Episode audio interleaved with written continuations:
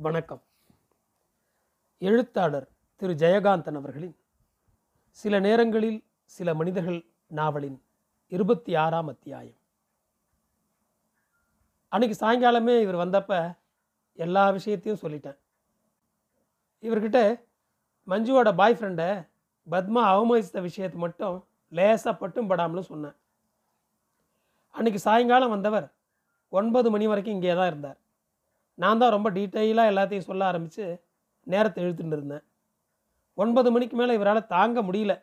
நெத்தியை தேய்ச்சிக்கிறாரு கையை உதறிக்கிறாரு கொட்டாய் விடுறாரு சிகரெட்டை பற்ற வச்சு பற்ற வச்சு பற்ற வச்சு அணைக்கிறாரு. நான் புரிஞ்சுட்டேன். தாகசாந்தி நேரம் வந்துட்டாப்புல இருக்குன்னு. இவர் சாப்பாடு சாப்பிட மாட்டார் அதுக்கு முன்னேன்னு தெரிஞ்சும் சும்மா ஒரு பேச்சுக்கு கேட்டேன். இங்கேயே சாப்பிடுங்களேன். இன்றைக்கி ரொம்ப சிம்பிளாக சமைச்சிருக்கேன். ஐயோன்னு ஷாக் அடித்த மாதிரி எழுந்திருக்கிறார். நோனோ எனக்கு பசிக்கலை. அதுவும் இல்லாமல் இப்படின்னு தெரிஞ்சிருந்தா என் சமாச்சாரங்களை கையோடு கொண்டாந்துருப்பேன். ப்ளீஸ் எக்ஸ்கியூஸ் மீ நாளைக்கு வரேன். உனக்கும் நாடி ஆச்சுன்னு எழுந்து போயிட்டார். நான் சிரிச்சுட்டே இவரை வழி அனுப்பி வச்சுட்டு வந்தேன். வந்தப்புறம் தனியாக இருக்கிறச்ச தான் நான் யோசித்து பார்த்தேன். இவர் நான் சொன்னதெல்லாம் உம் உம்முன்னு கேட்டுட்டே இருந்தார் ஒழிய ஒரு வார்த்தை கூட பேசவே இல்லை. என்ன நினச்சிருப்பார்? தனக்கும் எனக்கும் இருக்கிற உறவின் அடிப்படையான ரகசியம் தன் மகளுக்கு தெரிஞ்சு போச்சேன்னு அவமானப்பட்டிருப்பாரோ? மகளை பார்க்கறதுக்கே வெக்கப்படுவாரோ? இதையெல்லாம் மஞ்சுவுக்கு சொல்லிட்டேன்னு என் மேலே ஏதாவது கோபமாக இருக்குமோ? மகளுக்கு ஒரு பாய் ஃப்ரெண்ட் ஏற்படுற அளவுக்கு வயசாகிடுத்தேன்னு ஆச்சரியப்பட்டிருப்பாரோ? பத்மா மஞ்சுக்கிட்ட இவ்வளவு கடுமையாக நடந்துட்டதுக்கு வருத்தப்பட்டிருப்பாரோ? இவர் தன்னோட உணர்ச்சிகள் அதையும் வெளியே காட்டிக்கவே இல்லை. தன்னை பற்றியும் இந்த உறவை பற்றியும் மஞ்சு ஒன்றும் தப்பாக நினைக்கலேங்கிற ஒரே விஷயத்தில் திருப்திப்பட்டுன்றதை தவிர இவருக்கு நான் சொன்ன மற்ற விஷயங்களை பற்றி அக்கறையே இல்லையே. இவ்வளவும் அன்னைக்கு ராத்திரி முழுக்க நான் நினச்சிட்டு இருந்தேன். ஆனால் மறுநாள் காலையில் நான் இவர் எதுவுமே கேட்கல எதுக்கா? நானாக எதுக்காக கேட்கணும் சொல்ல வேண்டிய விஷயங்களை சொல்லியாச்சு. அதை பற்றி இவர் என்ன நினைக்கிறாருன்னு நான் தெரிஞ்சுட்டு எனக்கு என்ன ஆகணுமா? ஏதாவது சொல்கிறதானா இவரே சொல்லட்டுமேனு நானும் பேசாமல் இருந்துட்டேன். இவரும் ஒன்றும் சொல்லலை. நானும் கேட்கல இந்த நாலஞ்சு நாளாக ஒன்றுமே பேசிக்கல. நினச்சி பார்த்துக்கிற மாதிரி ஒன்றுமே பேசிக்கல. காலையில் ஆறு ஆறரை மணிக்கெல்லாம் வந்துடுறார். வாக்கிங் போகிறோம் கொண்டு வந்து விட்டுட்டு ஆஃபீஸ் போகிறச்ச மறுபடியும் என்னை வந்து அழைச்சிட்டு போகிறார் சாயங்காலத்தில் ரெண்டு நாளாக அவர் வர காணும். நானே டாக்ஸியில் வீட்டுக்கு வந்துடுறேன். இவருக்கு வேலை இருக்காதா என்ன? ஆனால் இந்த நாலு நாளாக இவர் ஒரு மாதிரி இருக்கார். ரொம்ப சீரியஸாக எதையோ பற்றி யோசிச்சுட்டு இருக்கார். என்ன விஷயம்னு கேட்டால் நத்திங்னு சொல்கிறார் உடனே முன்ன மாதிரியே ஆயிடுறார். இவர் இப்படி இருக்கிறது மனசுக்கு கஷ்டமாக இருக்குது இவர் எப்போவுமே தமாஷா ஏதாவது பேசிட்டு கலகலன்னு இருப்பாரே. என்னத்துக்கு இப்படி இருக்கார்? எதுக்காக இவர் போன காலமெல்லாம் போக இப்போ புதுசாக ஒரு மனுஷனாக மாற பார்க்குறார் இவர் இப்படி இருக்க வேண்டாமே. நாலு நாளைக்கு அப்புறம் இன்றைக்கி தான் சாயங்காலம் இவர் ஆஃபீஸ் வாசலில் என்னை மீட் பண்ணி காரில் ஏற்றிட்டு வர்றார். இவர் கார் ஓட்டிகிட்டு வர்றச்சே நான் இவரை சைடில் இவர் முகத்தையே பார்த்துட்டு வரேன். இப்போ இவர் ரொம்ப விஷயங்களில் மாறி இருக்கார் முகமே ரொம்ப ஆரோக்கியமாக இருக்குது ஆனால் என்னத்துக்கு இப்படி ஷவரம் பண்ணிக்காமல் முகத்தை வச்சுட்டு இருக்கார்? ரெண்டு மூணு நாள் ஆகியிருக்கும் போல இருக்கே. தினசரி வாக்கிங் போகிறதுனால கொஞ்சம் இழைச்சிருக்கார் வயிறு குறைஞ்சிருக்கு. ஆனால் இன்றைக்கி முகம் ரொம்ப வாடி இருக்கு சரியாக சாப்பிடாமல் இருக்காரோ? எதுக்காகவாவது மனசு வருத்தப்பட்டுட்டு பட்டினி கிடக்கிறாரோ? எண்ணத்துக்காக தான் இருக்கட்டுமே? பட்டினி கிடக்கிறதாவது? மதியானம் என்ன சாப்பிட்டேன் நான் கேட்டது காதில் விழ போல இருக்கு. என்ன கேட்குறேன்னு புரிஞ்சுக்காமலே நான் என்னமோ சொல்கிறதா நினச்சிட்டு அதை கேட்டுட்ட மாதிரி தலையை மட்டும் ஆட்டிக்கிறார். எனக்கு நிச்சயமாக தெரிகிறது நான் கேட்டதை இவர் புரிஞ்சிக்கவே இல்லைன்னு. அதுக்காக மறுபடியும் புதுசாகவே கேட்குற மாதிரி கேட்குறேன் மத்தியானம் நீங்கள் சாப்பிடல போல இருக்கே. அப்படின்னும் எனக்கு தெரிஞ்சிட்டதை பற்றி ரொம்ப ஆச்சரியத்தோடு கேட்குறார் உங்கள் முகத்தை பார்த்தாலே தெரிகிறது இஸ் இட் மூஞ்சிலே உனக்கு தெரியுதா? இன்னும் என்னெல்லாம் தெரியுது சொல்லு பார்க்கலான்னு சொல்லி சாதாரணமாக இருக்கிற பாவனையிலே ஹாஸ்யம் பண்ணுறார் you are not all right ரெண்டு மூணு நாளாகவே நீங்கள் என்னமோ மாதிரி இருக்கேள். அது மட்டும் நன்னா தெரியுறது. ரெண்டு நாளாக சாயங்காலத்தில் நீங்கள் வரவே இல்லை. ஏதாவது வேலை இருக்கும்னு நினச்சேன். ஆனால் காலையில் கூட நீங்கள் ஒன்றும் பேசாமல் இருக்கீங்களே ஆரி யூ அதுக்காக பட்டினி கிடப்பலாம் என்ன? இவர் ஒன்றும் பதில் சொல்லலை. ஒரு சிகரெட்டை பற்ற வச்சுக்கிறார். நான் சாப்பிடலன்னா சாப்பிடலையான்னு என்னை வளர்த்துச்சே ஒரு ஆயா. அதுக்கு அப்பால் நீ தான் கேட்குற இதை சொல்லிட்டு எவ்வளோ புகை விடுறார்? மறுபடியும் இவரே சொல்கிறார் அவங்கள அதுக்காக குத்தம் சொல்ல முடியுமா? நான் வீட்டில் சாப்பிடாட்டி வெளியில் சாப்பிட்டுக்கிறேன்னு நினச்சிக்கிறாங்க. நான் என்ன ரெகுலராக வீட்டிலேயேவா சாப்பிட்றேன்னு இவர் தனக்குள்ளே பேசிக்கிறார் எனக்கு ரொம்ப கஷ்டமாக இருக்குது உங்களுக்கு என்ன மன கஷ்டம் சொல்லுங்க. என்னவாக இருந்தாலும் எதுக்கு சாப்பிடாமல் இருக்கணும்னு சமாதானம் பண்ணுறேன் நான் வீட்டில் சாப்பிடாம இருக்கேன்னு தான் சொன்னேன். சாப்பிடாமலே இல்லையே என்கிறார். இன்னைக்கு என்னோட சாப்பிடுங்க. ஓ எஸ். தேங்க்யூ உங்களுக்கு ஏதாவது நான்வெஜ் வேணுமானா வெளியிலேருந்து வாங்கிட்டு போயிடலாம். ஐ டோன்ட் மைண்ட் அதனால் பரவாயில்லைன்னு சொல்கிறேன் இவர் ரொம்ப ஆச்சரியப்பட்டு போகிறார் யூனோ என்னமோ சொல்ல வரார். பேச்சு வரல. கொஞ்சம் தயங்கிட்டு மறுபடியும் சொல்கிறார் சி நானே இன்னைக்கு உன்னோட உங்கள் வீட்டில் சாப்பிட்ணுன்னு அன்றைக்கி நீ கேட்டப்போ சாப்பிடாம வந்துட்டேனே. அதுக்கோசரம். இன்னைக்கு என்னோட மினி பாரையும் கையோடு கொண்டு வந்திருக்கேன். நான் ரெண்டு நாளாக என்னமோ மாதிரி இருக்கேன்ல.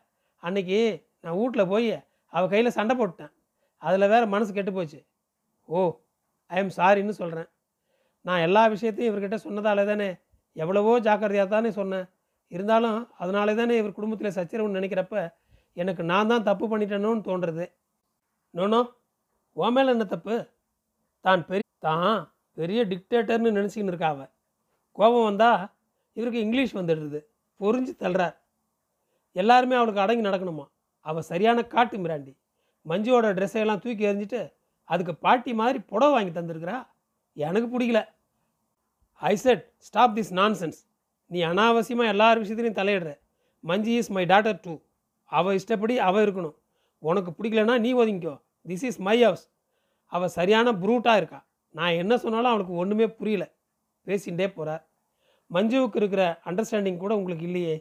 இதுக்காக போய் சண்டை போடுவீங்கன்னு தெரிஞ்சிருந்தா நான் சொல்லியே இருக்க மாட்டேன். பத்மாவை அஸ் எ மதர் நீங்கள் புரிஞ்சுன்னு இதுக்காக இவ்வளோ கோவப்பட மாட்டீர் இந்த காலத்தில் பொண்கள் போகிற போக்க பார்த்தா எந்த தாய்க்கு தான் பயமோ சந்தேகமோ வராமல் இருக்குன்னு நான் சமாதானம் சொல்கிறேன் ஸோ பத்மா செய்கிறது ரொம்ப சரி. அப்படித்தானான்னு எங்கிட்டையும் முறைக்கிறார். நான் சிரிச்சுக்கிறேன்.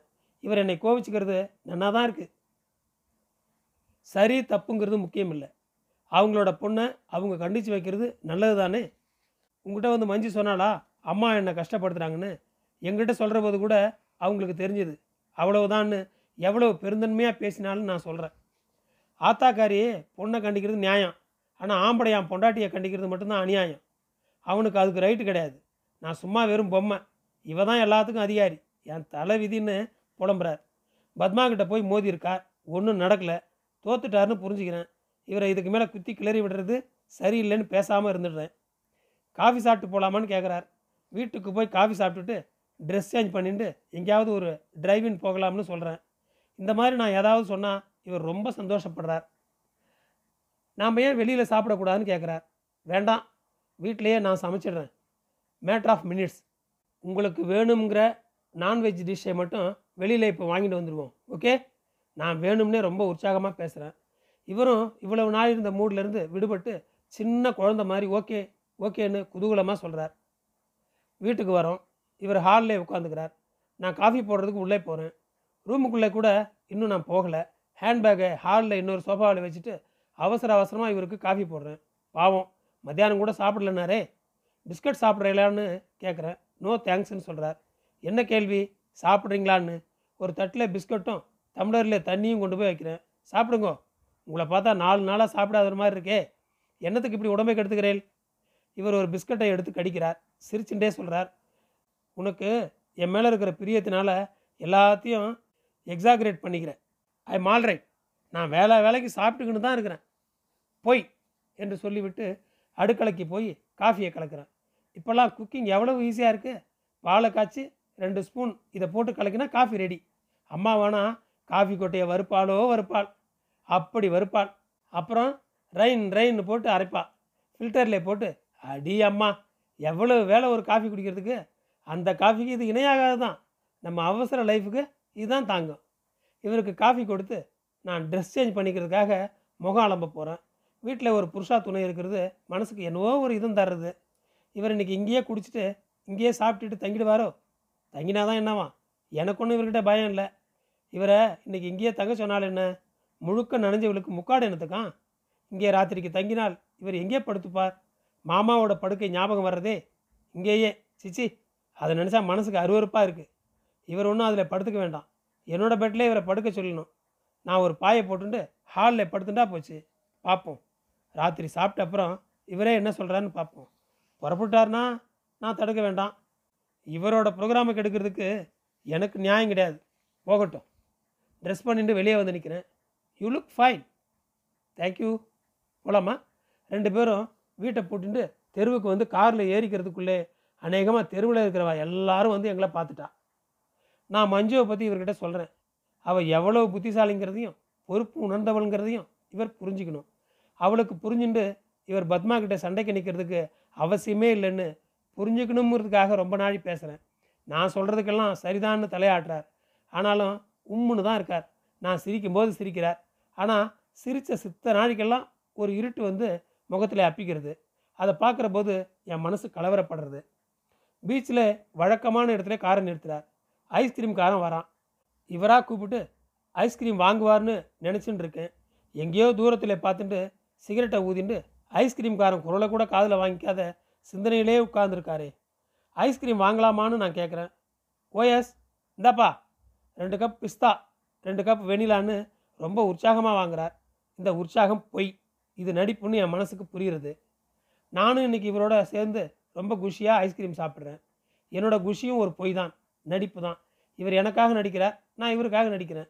இவர் மனசில் ரொம்ப ஆழமான காயம் ஏதோ ஆறாத ரணமாக பச்சையாக வலிச்சுட்டு இருக்கிறது என் மனசுக்கு புரியுறது. நான் எப்படி கேட்குறது கேட்டாலும் இவர் என்னத்துக்கு என்கிட்ட சொல்ல போகிறார் சொல்கிறதானா நான் கேட்காமலே சொல்ல மாட்டாரா? அதை மறக்கிறதுக்காக இவர் என்னோட கொஞ்சம் பேசிட்டு போகலாம்னு வந்தாருன்னா நான் என்னத்துக்கு அதை ஞாபகப்படுத்தி இவரை கஷ்டப்படுத்தணும்? ஆனால் எனக்கு தாங்க முடியலையே. இவர் இப்படி இருக்கிறது. இவர் இப்படி இருந்து நான் பார்த்ததே இல்லையே. ஒருவேளை இவருக்கு உடம்பு நன்னா இல்லையோ இவ்வளவும் நினச்சிக்கிறேன். ஆனால் வாயை திறந்து ஒன்றும் கேட்கல ஐஸ்கிரீம் சாப்பிட்டாச்சு. இந்த காலி கப்பை இவர் எப்படி போட போகிறாருன்னு பார்த்துட்டு இருக்கேன். வழக்கமாக பந்து மாதிரி அதை தூக்கி போட்டு இன்னொரு கையால் பேட் பண்ணுற மாதிரி அடிப்பார். ஆனால் இன்றைக்கி அப்படியெல்லாம் போடலை. ரொம்ப சாதாரணமாக எல்லாரும் மாதிரி இவர் ஐஸ்கிரீமை சாப்பிட்ட அப்புறம் அந்த கப்பை போடுறது இவரோட கேரக்டரையே அவர் இருந்துட்ட மாதிரி இருக்குது ஆர் யூ நாட் வெல்னு கேட்குறேன் இவர் ஒன்றும் சொல்லாமல் என்னை பார்க்குறார். சிரிக்கிறார். ரொம்ப சோகமான சிரிப்பு. என் மனசை என்னவோ செய்கிறது இந்த சிரிப்பு. திடீர்னு சொல்கிறார் life is not worth living வாழ்க்கை வாடுறதுக்கு தகுதி இல்லை. வாட் யூ மீன் என்ன சொல்கிறீங்கன்னு கேட்குறேன். ஐ வாண்ட் டு டை எனக்கு சாகணும்னு இவர் சொல்கிற போது எனக்கு உடம்பே ஆடி போகிறது ப்ளீஸ் என்ன நடந்ததுன்னு என்கிட்ட சொல்லுங்க. நான் கேட்குறேன். ஐ எம் சாரின்னு என் கையை விலக்கிட்டு கொஞ்சம் நான் தனியாக இருக்கேன். லீவ் மீ அலோன்னு என்னை ரொம்ப தயவாக கேட்டுட்டு கார்லேருந்து இறங்கி போய் கொஞ்சம் தூரம் நடந்து மணலில் நின்றுண்டு சமுத்திரத்தை பார்க்குறார். எனக்கு இதெல்லாம் இவர்கிட்ட ரொம்ப புதுசாக இருக்குது இவர் இப்படி மாற வேண்டாமே. எப்பவும் மாதிரி குழந்தைத்தனமாக சிரித்து விளையாடின்ட்டு குதூகலமாக இருக்க மாட்டாரான்னு என் மனசு ஏங்கிறது. அதுக்கு நான் என்ன செய்யணும்னு எனக்கு புரியலையே. உட்கார்ந்துருக்கிறேன். காற்றுல இவர் தலைமுடி களைஞ்சி பறக்கிறது. சிகரெட் பொறி பறக்க புகையிறது. நான் காரை விட்டு இறங்காமல் ரொம்ப நாள் இவர் முதுகையே பார்த்துண்டு எவ்வளோ நாள் இப்படியே இருக்கிறது?